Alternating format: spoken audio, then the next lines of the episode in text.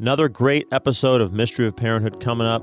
If you like what you hear, go to redsearadio.org, click on the donate button, and become a monthly sustaining member.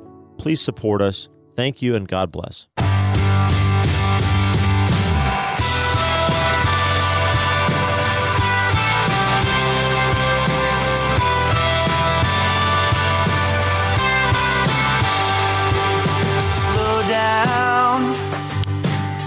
All right, you know what that means. You are listening to the Mystery of Parenthood uh, live today on uh, Tuesday, January 4th. Um, we're excited about uh, what we have to talk about today, and um, we'll begin as we always do with our prayer. In the name of the Father, and the Son, and the Holy Spirit. Amen. Lord God, from you every family in heaven and on earth takes its name. Father, you are love and life. Through your Son, Jesus Christ, born of woman, and through the Holy Spirit, the fountain of divine charity, grant that every family on earth may become for each successive generation a true shrine of life and love. Grant that your grace may guide the thoughts and actions of husbands and wives for the good of their families and of all the families in the world. Grant that the young may find in the family solid support for their human dignity and for their growth in truth and love. Grant that love, strengthened by the grace of the sacrament of marriage, may prove mightier than all the weaknesses and trials through which our families sometimes pass. Through the intercession of the Holy Family of Nazareth, grant that the Church may fruitfully carry out her worldwide mission in the family and through the family. We ask this of you, who is life, truth, and love, with the Son and the Holy Spirit. Amen. Holy Family of Nazareth, pray for us. St. John Paul II, pray for us. All right. Happy New Year, Trey. Happy New Year. It's hard to believe. It's 2022. And we're looking- 2022. We're looking forward to uh, we're looking forward to uh, a great year. It's going to be outstanding. So, um, anyway, today, A lot of exciting stuff in the works for 2022 yeah. Red Sea Apostolate. So All right. Yeah, I'm looking forward to to seeing it all unfold. stay tuned. But um, but I thought since um, we just celebrated Epiphany on Sunday, I guess typically isn't it January 6th? But the actual date is the January 6th, exactly. January 6th, which is tw- which is the 12 days of Christmas. I mean, I Yeah, end of the 12 had days it- of Christmas. Had, you know, we um, we're getting later and later in ours. I think I've mentioned before that um, that we typically, you know, we'll get a tree, maybe put white lights and some purple ribbon around it during um, during Advent, and then decorate it Christmas Eve.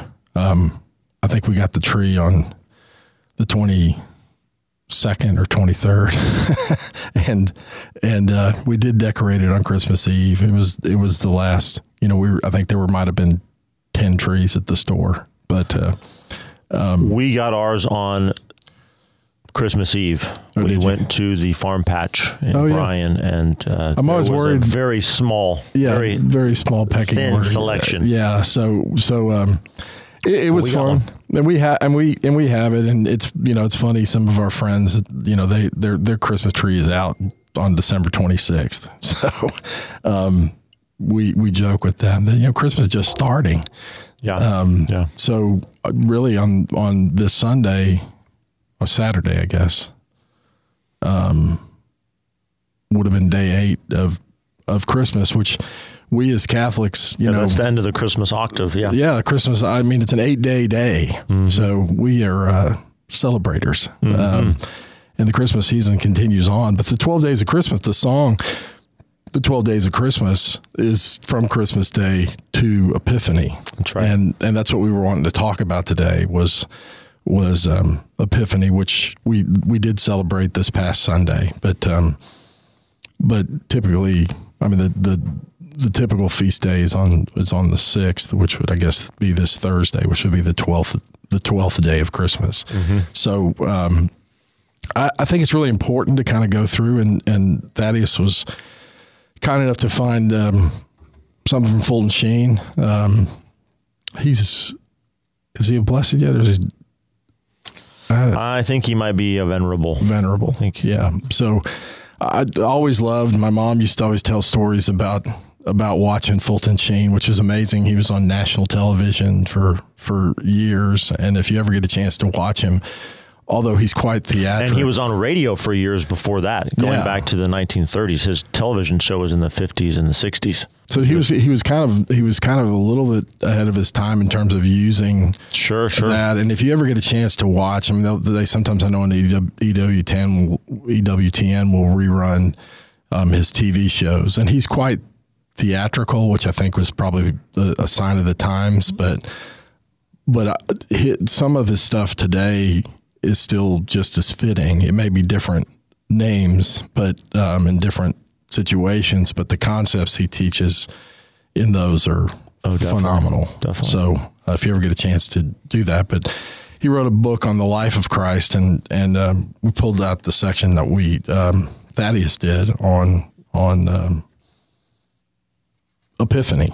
And yeah, Epiphany, and he he talks about the Epiphany and the slaughter of the Holy Innocents, which is Right. the feast day right after, two days after Christmas. yeah, two days after Christmas. I, I always think it is a very profound thing that our our Holy Mother Church um, has the liturgical calendar that we celebrate Christmas, and then the next two feast days after it, Saint Stephen's Day, the next Yep, day, the first first, martyr. martyr. and then the slaughter of the Holy Innocents, who were the um, well, we'll get into how how Sheen explains their role in, in salvation history and sees them as a, a type for for things. but the word epiphany, you know, really is about an outward manifestation of of the of in this case the person of Christ. And I I thought it was fitting that today in the readings um, in First John, um, the readings for today. This is First John four uh, nine. It, it So that's the first letter of John. We're yeah, first about. letter of John, uh, chapter 4, verse 9 is this. It says, In this, the love of God was made manifest Mm-hmm. among us. For, for God sent his only begotten Son into the world so that we might have life, that we might live through him.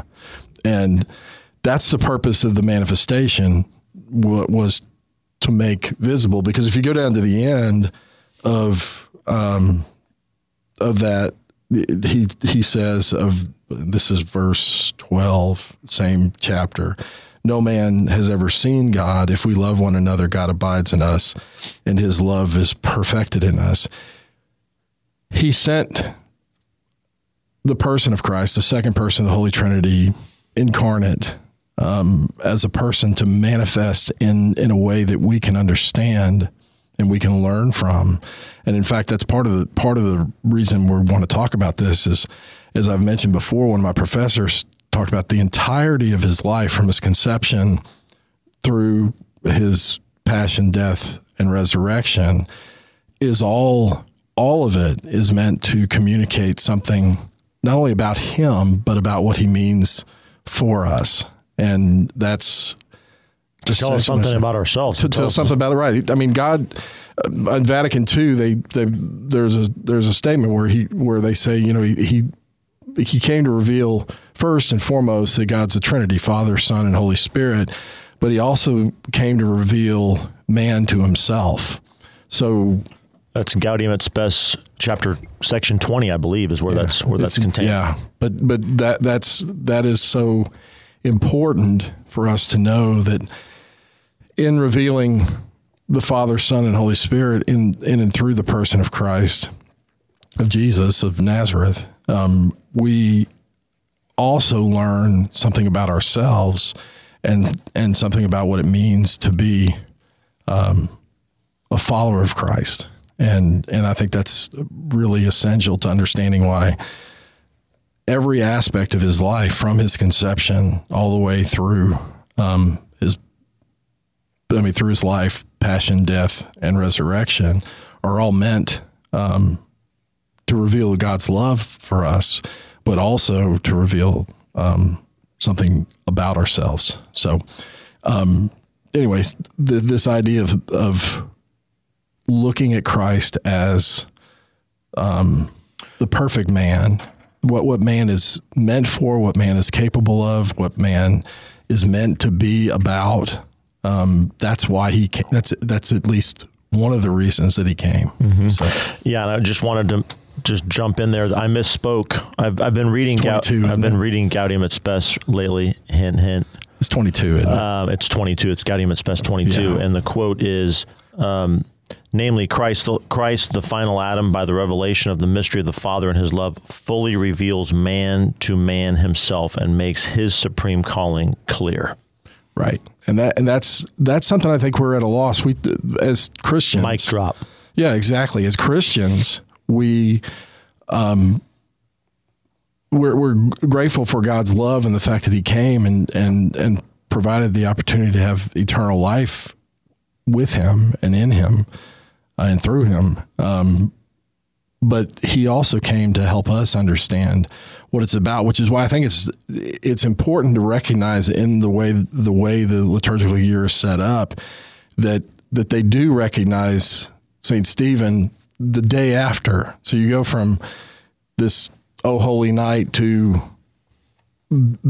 to somebody being martyred, uh, and then you go to the holy innocents um, being martyred as well, and so that is not accidental. I mean, that is meant to point us to um, to what we're all called to ultimately. Yeah, and I guess let's let's start there with Sheen's account. So Sheen's book, uh, The Life of Christ, 1958. It's it's him taking the four Gospels and uh, weaving them into a single narrative. Um, and one of the things that he talks about is the that the that the feast of the holy innocents and the, the not the feast so much but that the slaughter of those holy innocents he says quote like little lambs they died for the sake of the lamb the prototypes of a long procession of martyrs these children who never struggled but were crowned and then he goes on and he makes this really neat connection to the circumcision he says in the circumcision of Christ, which ha- happens on um, that used to be the feast. January first was the circumcision of the Lord. He shed his own blood. Now his coming shall- his coming heralds the shedding of the blood of others for his sake. As circumcision was the mark of the old law, so persecution would be the mark of the new law. Wow. Wow. Yeah. And, and I, I think it's always it's always cool to think about how the church takes so um, literally the way things happen historically because January 1st would be the eighth day, which is the eighth day is always the eighth day following the birth would have been typically when they would have had the um, circumcision Right, that's in the Mosaic law. in the Mosaic Law. So so uh, January first is eight days from the birth, and so um, Right. that's accurate. Which which I also love. You know the the the Annunciation is exactly nine months from from the birth. Exactly. So so his conception. In the womb by the power of the Holy Spirit Right. um, is followed nine months later by that. So the church again is taking Right, the Annunciation is the feast for the for the conception of Christ. Right, and then and then Christmas would be the birth, which would be nine months, which would be a typical Mm-hmm. uh, if if everything went according to normal, uh, would be nine months to the day. Normal later. operating procedures. Oh yeah, so so I think that. It, it, that that in and of itself, both of those communicates this. This is a historical faith Mm-hmm. that it did happen in time, and that the church continues to point back to it just by the way the liturgical year is organized. And then I think there, when we bring it back to the the theme and the subject matter of this program, Mystery of Parenthood, I think when we're talking about it for our children and for the domestic church and for catechizing our, our children, evangelizing them, I think the point there is we have to be willing to preach persecution to our children. That is, we have to be willing to tell them that to be a follower of Christ means you're going to suffer persecution. You're going to face discrimination. You're going to face the powers that be in the world um, Which not, not being against you, being Right. against you. It may it may not involve physical death. It may not involve martyrdom that way, red martyrdom, as they say, uh, in your life. But you're probably going to face white martyrdom where Yeah, your so- opportunities are limited. I think I think of an it. example that was that was something, and again, part of how you teach is by the experience of your children. I, I've, I've told this story before, um, but when Madison, you know, loves loves to dance, and she was at a particular dance studio, and they were doing a. Um, they were doing some stuff from Les Les Miserables, and there was a there was a song in there where they k- kind of um, they kind of put um, they kind of put um, they put down the Pope. They I forget what there was some negative about the Pope in in, in the song, and so Madison was probably ten years old at the time, and we kind of pointed that out to her and and and walked her through, and so she said, "Well, I don't." Yeah, I mean, we we talked through it and decided, and she decided with us. We included her in in, in the conversation that she wasn't going to dance, but that she was going to go. We were going to go and talk to the owner about how how can we. Either she's not going to dance, or you- you're going to need to change the wording or whatever. And so there was, I mean, that was that was a stressful thing. Yeah. I mean, for a ten year old, and even for parents, you know, to say, I mean, are we really going over. And what we did was is we went back and said, okay, so he's somebody we hold in esteem, somebody that we think highly of, but even though he's he's human, but he he's meant to be at least um, respected. And and they said, well, it's not that big a deal. I said, okay, well, let's say let's just take the words and change it to your mother or your father. And she said, Would you be okay if it was your father's name or your mother's name? And she said, Oh, I never thought about it like that.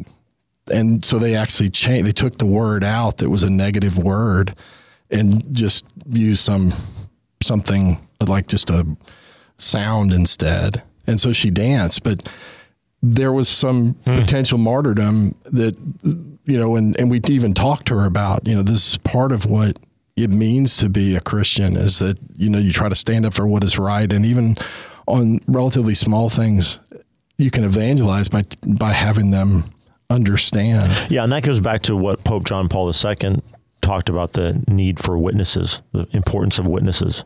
You know, Absolutely. you're, you're you were witnessing to your you weren't making an apologetics.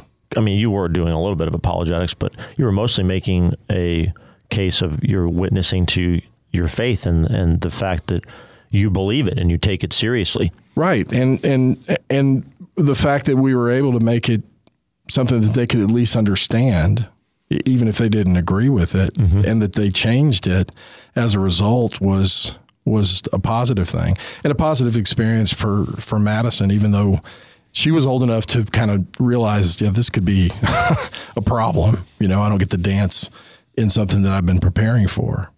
And um anyway, so I, th- those situations do come up. Um, the martyrdom, thank God, and and typically, I guess, wouldn't be being stoned or or, or being slaughtered, um, but it may come in the form of of just standing up for something that you could probably let go, but it wouldn't be a full witness um, to what we believe. So right. those those are the things that you can you can do. It can be even. I don't think you ought to do this because when everybody else's parents are allowing their kids to do it, that there's martyrdoms in those things as well. But but, but I think it's important, like I said, to help connect the dots. As a parent, we should help connect the dots between this is the way martyrdom looks in most cases. And thank God it's not a nail in the hands or being stoned to death, but it still hurts and it's still scary and it still requires some fortitude and some Right. stick to itness on, on what you believe. Right. and so we're talking about the Holy Innocents because if you remember, the listeners, that uh, the slaughter of the, the children of Bethlehem, it happens as a part of the story of the visit of the Magi because the Magi, the wise men from the east, they go to visit Herod, right? They Right, go to talk to him first. Yeah. And he says, I want to know where the where the child is. And I think this was a this is another profound insight by Fulton Sheen, Bishop Fulton Sheen here in his his uh, account of the the story of the Magi in his book, The Light of Christ, he he makes the point that Herod, he says, quote, Herod will forever be the model of those who make inquiries about religion, but who never act rightly on the knowledge they receive. Head knowledge is worthless unless accompanied by submission of the will and right action. I mean, yeah, absolutely. That right, that right there, I could drop that in and record that and put it on the on the air as another one of our wisdom of Fulton Sheen PSAs. I mean, that's just such a great nugget of wisdom right there. We can't have head knowledge, and I think the connection there for me is we can't be raising Herods right. in our in our families. We can't just be giving our children uh, head knowledge. Um, you know, I guess the ultimate stereotypical example of that would be uh, you're doing your they're just coming to religious ed for their sac- for their sacraments. They just need to make their sacraments because that's what you're supposed to do. But there's no, as you like to say, um, I'm not using the right term, capturing of the heart. The heart. That's what I was going to say. I mean that that is ultimately you have to have head knowledge, right? Um, but ultimately, our job as a parent is to get it to go from the head to the heart, right? And and th- that's the same for all of us. Right. So don't be raising don't be raising Herods. We that, can't be raising Herods. Do you know look the part, act the part, but but have no connection to this is a real relationship with a real God who really did die for us. And because he died for us, we can count on his grace that he g- gave to us to be strengthened to do things that we would not do if it was just our own mind making right. and that doesn't and that doesn't mean that everything is going to work out just just peachy keen in our life. It's it's the grace is there to help us do the right thing even in the bad circumstances the difficult times of our lives. Yeah and that and that's easier know, said than done. it's easier said than done but but I think it actually is so critical because I think that part of what you know everything working out always good and and never seeing the struggle. There's there's no real good life story that has ever been communicated that somebody didn't go through struggles either persecution or some difficulties. In other words that's part of life. So to raise a child that's not aware of the fact that being a christian being a human being for that matter. You're raising kids that'll actually, as they grow up, will, will recognize, okay, this is not fun. I don't like this, but it's something that I'm having to go through. That that can be something that is of value as long as we unite it with the sufferings of Christ and and accept it and then do whatever we're called to do in that moment as best we can because that's life. There, you don't go through life without suffering. So to not include suffering in how you're raising your kids and not pointing and connecting the dot. Remember, you're, you're, you're always trying to connect the brain, like, yeah, you know, we're going to suffer with the heart. the suffering has value. You can offer it together with Christ's offering on the cross, made present again, re- represented in every Mass. We can offer it and that it can be of value to God. We don't know how, but that's part of what we believe. You know, I rejoice in my sufferings for I make up what is lacking in the sufferings of Christ for the sake of his body, the church, is what Paul says in Colossians 124. Mm-hmm. Mm-hmm. Critical verse that that no suffering is meaningless. Um, it can be meaningless if if you take it as something that we're always there. There, there are sufferings that are unavoidable. There are sufferings that that occur to us, just like the the Holy Innocents did nothing. I mean, right. zero. So sometimes there's innocent suffering, um, and so we have to look at our suffering because sometimes if there's innocent suffering, then you know that's just part of life. Mm-hmm. Life, you know, to say that life is always fair, to say that that the right thing is always done, is is a lie in in this world. Uh, it may be what we should want, but but we need to raise children that when they walk out into this world that they're not shocked when something that's unjust is done to them. Uh, it's whether it's because they're Christian or just because mm-hmm. they're not as cool or as in in, mm-hmm. in in as strong a place as the person that's next to them, and that other person gets chosen. Mm-hmm. Is part of life. Mm-hmm. And so we're training our children to be able to grow up and be uh, men and women who are who recognize that and are, are willing to go out and take those sufferings and unite them with the sufferings of Christ. That's that's mm-hmm. just mm-hmm. essential to what it means to be a Christian. Mm-hmm. I want to try to come back to that point, but I want to make sure we spend a little bit of time actually talking about the, the three wise men and their and their visit. Um, I think Sheen does a, really magnificent job of seeing them as um, types or precursors for the spread of Christianity to the Gentile world. I hadn't really give I hadn't given that enough appreciation. Um, but he makes the point at the beginning of this section. He says that um, at his birth there were the Magi or the scientists of the East. At his death there would be the Greeks or the philosophers of the West. And then he, he talks about how them as astrologers they had some grasp of truth through their knowledge right. of the stars. And so that's why they started following the star to Bethlehem to encounter the king. Um, and he sees that as a as a type for later when Paul's preaching right. to the Greeks about their unknown God of the Athenians would draw them to the, the true God. Um, right, and I think that's so important for evangelization. Is yes. that we can, that we that we can start with saying that just because someone's not a Christian or just because somebody's not a Catholic, there are truths that they may even actually um, live more in line with than than we do. And that's a starting point. Exactly. Um, it's also a starting point for our own conversion, mm-hmm. particularly when we may, may see mm-hmm. people that that pray more regularly or do those things. But but beyond that, that's a starting point of of a discussion, and that's what Paul does in the Areopagus with those with the people that are that are. He says, you know, that unknown God. I'm here to tell you who that unknown God is, mm-hmm. and and so he starts w- with what they can agree upon. They agree that there's this unknown God, and he's just saying, I'm here to tell you who this unknown God is, mm-hmm. and so.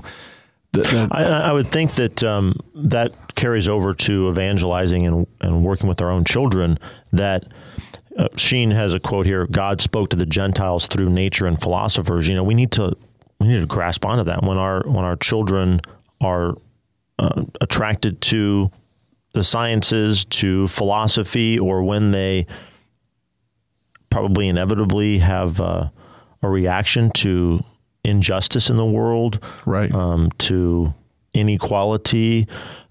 Talking with them about, okay, why are you why are you upset about that? Why is that coming from? There's it's coming from somewhere deep inside of you that you have this reaction that that's wrong. You know that it's instinctively not not right. Where does that where is that coming from? Well, it's because justice is planted deep in your heart by right. God, who is justice. Yeah, we we recognize um,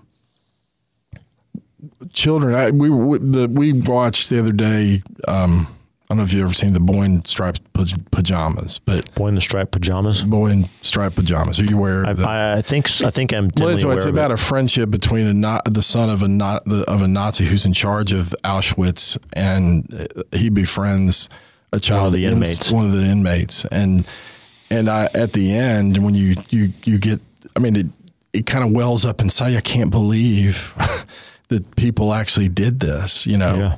Yeah. But the the but it's the child who recognizes the dignity and the and the similarity um, of the other child. And I was saying, you know, so you know, it's it's not until adults. I was talking to my daughter afterwards, and I was like, you know, adults are the ones that tend to change the truth in order to gain something from it. Mm-hmm. You know, a mm-hmm. child can actually see it for what it is and recognize the truth because it's yeah. in them. Yeah. It has to be changed for something like Nazi Germany to happen. Yeah. And that came not from children realizing it, it came from adults who saw some way of gaining some something what they wanted um, at the expense of another by diminishing or totally undermining any sense of dignity of another person. Yeah, yeah. Yet the child of the Nazi uh, officer in charge of Auschwitz recognizes, hey, this kid is, he's just like me, worried about his dad, worried about his mom, worried about other people. So, anyway, I think, again, that points to the fact that there you can watch movies and, and, and read stories, whether they're Christian or not, and, and find some truths. And it's a good thing to have a discussion with your children about what's going on here. Isn't it interesting that an eight year old boy is the only one in in the whole story that actually recognizes in another eight year old boy the dignity of that person, mm-hmm. um, even though he's being told all kinds of other things. Yet, you know, you see the the older daughter kind of um, conforming to that because she wants to be accepted. She likes these other people, and he's like totally at a loss. Like, how can this be? Yeah. You know. Yeah. So, and that, I mean, that goes right back to then Gaudium et Spes, his point of Christ is who reveals that every individual man and woman possesses inherent dignity because they're they're created in the image and likeness of God. Right, and because Christ died for and that, Christ, it's always Christ important. Died Christ died for them. Um, the, in John Paul's first uh, encyclical, uh, in, in about section seven, he talks about how he Christ unites himself with every man and woman. I mean, with mm-hmm. with humanity, mm-hmm. and and so there's not any, uh, regardless of their belief or whatever, that are not meant to be saved. That's right.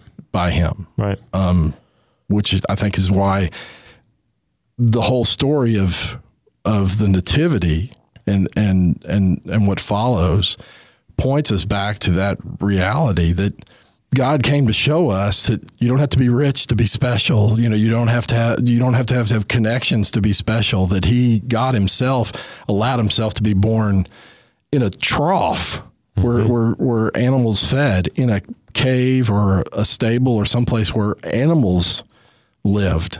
Um, mm-hmm. Certainly, God could have orchestrated all. I mean, I've, I've mentioned this before. Saint Joseph, I always am thinking as a dad. I mean, I'm doing an awful job as a dad. I mean, I took, I, am following this, but I'm, I mean, I can't even get her, you know, a bed mm-hmm. to have the baby in. Mm-hmm. Um, but that again points to the fact that our dignity is not based on who we're related to or where right. we came from or the right. kind of money we have or anything like that. Our dignity is based in the fact that Christ united himself with us and then died for us for our salvation. That's right. That's right. And you mentioned a babe, a baby being born in a cave, and that goes to something else that Sheen talks about. He um, he asks this question after talking about Herod having head knowledge. He says, "Could a babe born under the earth in a cave shake potentates and kings?" Could he, who as yet had no demos or people following him, be a dangerous enemy of the demos kratos or democracy, the rule of the people? No mere human baby could ever provoke such violence by a state.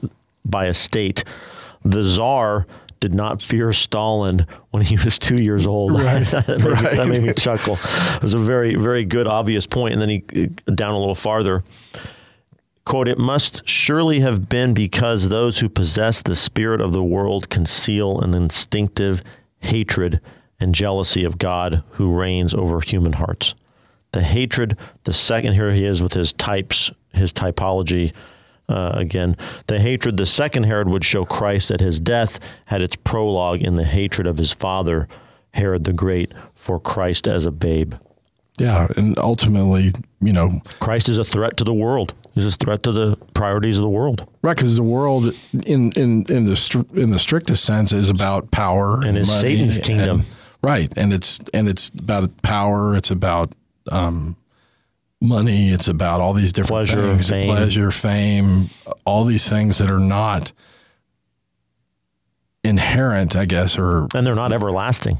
Well, they're not everlasting. Right? They're transitory. They're completely transitory. They can change like that. I mean, um, and so I think that's again another point that's worth doing. So I think you know the nativity and Oh Holy Night and all that is is great, but but but at some point to step back and and say, look, I mean, this is this is beautiful and it's awesome, but let's think about it just from a worldly perspective, what it looks like. I mean, there's no room in the inn. There was she's having a baby not at a hospital, not even in a bedroom. She's having it, it where calves have been born, mm-hmm. uh, and and so and he's in something that animals have eaten out of. It's not exactly sanitary. It's not sanitary. It's not. It's just something. But I think it's. I think those are things to point out to your children that point to the fact that what what makes a what makes a human dignified. What what makes human dignity is what God sees in a person, not the way the world looks at a person.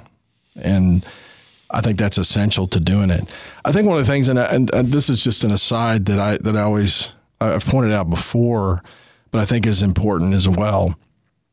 I find it interesting that the Magi, who who don't even they're not even of the faith, are coming to um, to the Jewish king, who has all these underlings that are supposed to know the Jewish faith, and mm-hmm. and and they're kind of caught off guard, surprised. These guys have been traveling for uh, weeks, months, because they can read in the signs of the times something that the people who should be recognizing don't and they don't recognize and and all I think or they're all, being willfully you know or they're being willfully but I'm but I'm but like I but, yeah. but but so let's say the other point is is that I think is really essential to being Christian is recognizing that we often don't recognize Christ when he presents himself to us. Because even here, if we sure. love one another, that's how we know we love God. That's right. Right. I mean, John in his first letter even goes as far as saying, if you can't, if you don't love your brother, it's impossible for you to say you love God. And so eh, they miss. I think of all the people that are walking around in Bethlehem on that night that are walking by and going like, "What the heck?" You know, are these people doing, they might have looked over there because they would be people of wealth, people of um, great fanfare, I would think. You know, what are they doing over there? But they're they're you know people are just walking by the Savior of the world. It's shepherds who come. It's not it's not um, it's not King Herod. And if King Herod did come, he would try to eradicate him. It's not even the the religious leaders of the time mm-hmm. that are coming and recognized. It's religious mm-hmm. leaders or scientists from other places. It's shepherds who mm-hmm. are just ordinary work people. You know, I think something that's interesting about the, the story, I hadn't hadn't observed this before, but all the people who come and worship Christ, or let's even, yeah, let's say pay pay attention to him, they have something. They have a sign given to them to know that Right. They need to be they need to perk up and pay attention. So the, Magi have the star. Right. The shepherds the, they only have they only know about it and do the right thing because they have the angels right. manifest themselves and say you better go look at this king and they you know maybe they're frightened if uh, and I, and I understand that, who angels are. Right. Joseph has the dreams that tell him what to do. Mary has the annunciation by the angel Gabriel. Um, everyone so it so it's like God is deliberately trying to make this a small hidden event in a in a way. Right. And and I think and I think it also points purposes. to the fact that that God tends to use the unexpected people to actually point to himself. It's part of what makes yes. him God. Yes. it's the it's the unexpected the scientists and kings or whatever they may be from mm-hmm. another nation that mm-hmm. point to it. It's the shepherds who are just mm-hmm. people that are mm-hmm. they're not necessarily religious. They they probably wouldn't be so super well versed in anything, but he they, he goes often. If you look at even some of the, you know Fatima or other places, go to the poor young children to to yeah. give the message, not showing up to the priest yeah, or yeah. showing up to not that they, that he wouldn't do that, but it, it, tends to be something that we need to recognize and teach that sometimes the way God works is not the way well, most of the time, probably is not the way that we would work or act. Right. Well, I mean, God wanted the birth of Christ to unfold in a in a humble way, a hidden way, par- partly because he wanted, he desired it, he desired Christ's life to unfold for 30 years in obscurity, Right. hidden. Exactly. couldn't he couldn't Christ couldn't have had a hidden obscure life if there had been all sorts of fanfare and announcement at his birth. Absolutely. And and I think that also part of the revelation, part of the manifestation, part of the revelation of us to ourselves is that that the way God works in our life is typically in the Mundane. mundane. It's typically in in the ordinariness. There's, you know, I would say if if the entirety of Christ's life was meant to communicate something to ourselves, then part of it has to be for 30 years he was you know the son of a carpenter in a small poor town that became a carpenter and basically just went to work every day. He wasn't. We're, we, I mean, we're not aware of, and it, it doesn't seem that, that there are any miracles going on. In a town that that you know made people say, "Has anything good ever come out of Nazareth?" exactly. I mean, so he even went to a town that, in Like how itself, Aggies talk about Austin, for example. Right. And and and even they even even later on he's like you know he's from Nazareth. There's nothing in the there's nothing in scripture that says he's from Nazareth. They forget that he was born in Bethlehem, Bethlehem. which is exactly where the Messiah would have been. Right. So oftentimes we misread what we see. So I think it's part of part of what we need to learn from this is that we we need to be open to the fact that God sometimes reveals himself to us in ways and through people that might be unexpected, that, that probably would be unexpected. So, Yeah. Now, now Sheen goes on from there to talk to say that um, going back to Herod again, wicked men sometimes hide their evil designs under an appearance of religion. men can make inquiries about Christ for two reasons either to worship or to harm. What men ask about divinity is never as important as why they ask it. wow. Yeah, that, that, that, that jumped out to me too when I read that. But, um, What were your thoughts? What were your reactions? Well, but I, th- I think it's true. I mean, it, sometimes you know people will use the faith or whatever to point to their own designs. I mean, you you have even later, you know, some even in in the church that were chastised by that make the whole thing about Christ about you know justice, which which which it is, you know. Um, human rights, and the, which certainly is that. But to make it just, we need to act a certain way to make it be just this is the way we should act without connecting it because God has done it. He's actually walked this planet, and that there's a connection with something beyond this. Um, I, I think it was Sheen, but but that that kind of points out not in this necessarily, but I think it's I, I think I remember him talking about the fact that it's it's not merely about his humanity. It's you always have to connect it with his divinity. What God is right. revealing to us and about his power in the midst of what's seemingly powerless, which is ultimately manifested with his great gift to us is the utter surrender, complete surrender of the all powerful who's keeping every on a cross. Um, And that that action, which looks passive, is not in fact passive. I mean, he's offering himself in that way, and so I think that that's to draw all men to, himself. exactly. But it's Yeah. in the surrender, um, not in the manifestation of power, Right. Because he could, he could have done any sort of thing. I mean, he did all kinds of. I mean, even they even say, he, you know, he healed the blind man, he raised the dead. You know, come down from the cross because that's what the human wants. You want us, you want us to believe in you, Mm-hmm. come down the cross. But what that communicates is something different Mm-hmm. than what God wanted to communicate. That even in, in the midst of suffering, even when things are unjust happening to me, it still has meaning and still has power, even though in the eyes of man, in the worldly eyes, it looks like complete powerlessness, complete meaningless Failure. failure, total failure. Yep. And we have to recognize that sometimes failure, well, all oftentimes, even if you just look at even self help secular things, we'll talk about that failure is only a failure when you say that's the last word. It's it's it's always something you can learn from. It's always something that you can grow from. And anyway, but Mhm. No, that's right. And I that passage connected with an experience I had over Christmas break. I got I got an opportunity to cover an adoration, an early morning adoration hour, um, and I was reading the beginning of John's Gospel in that holy hour.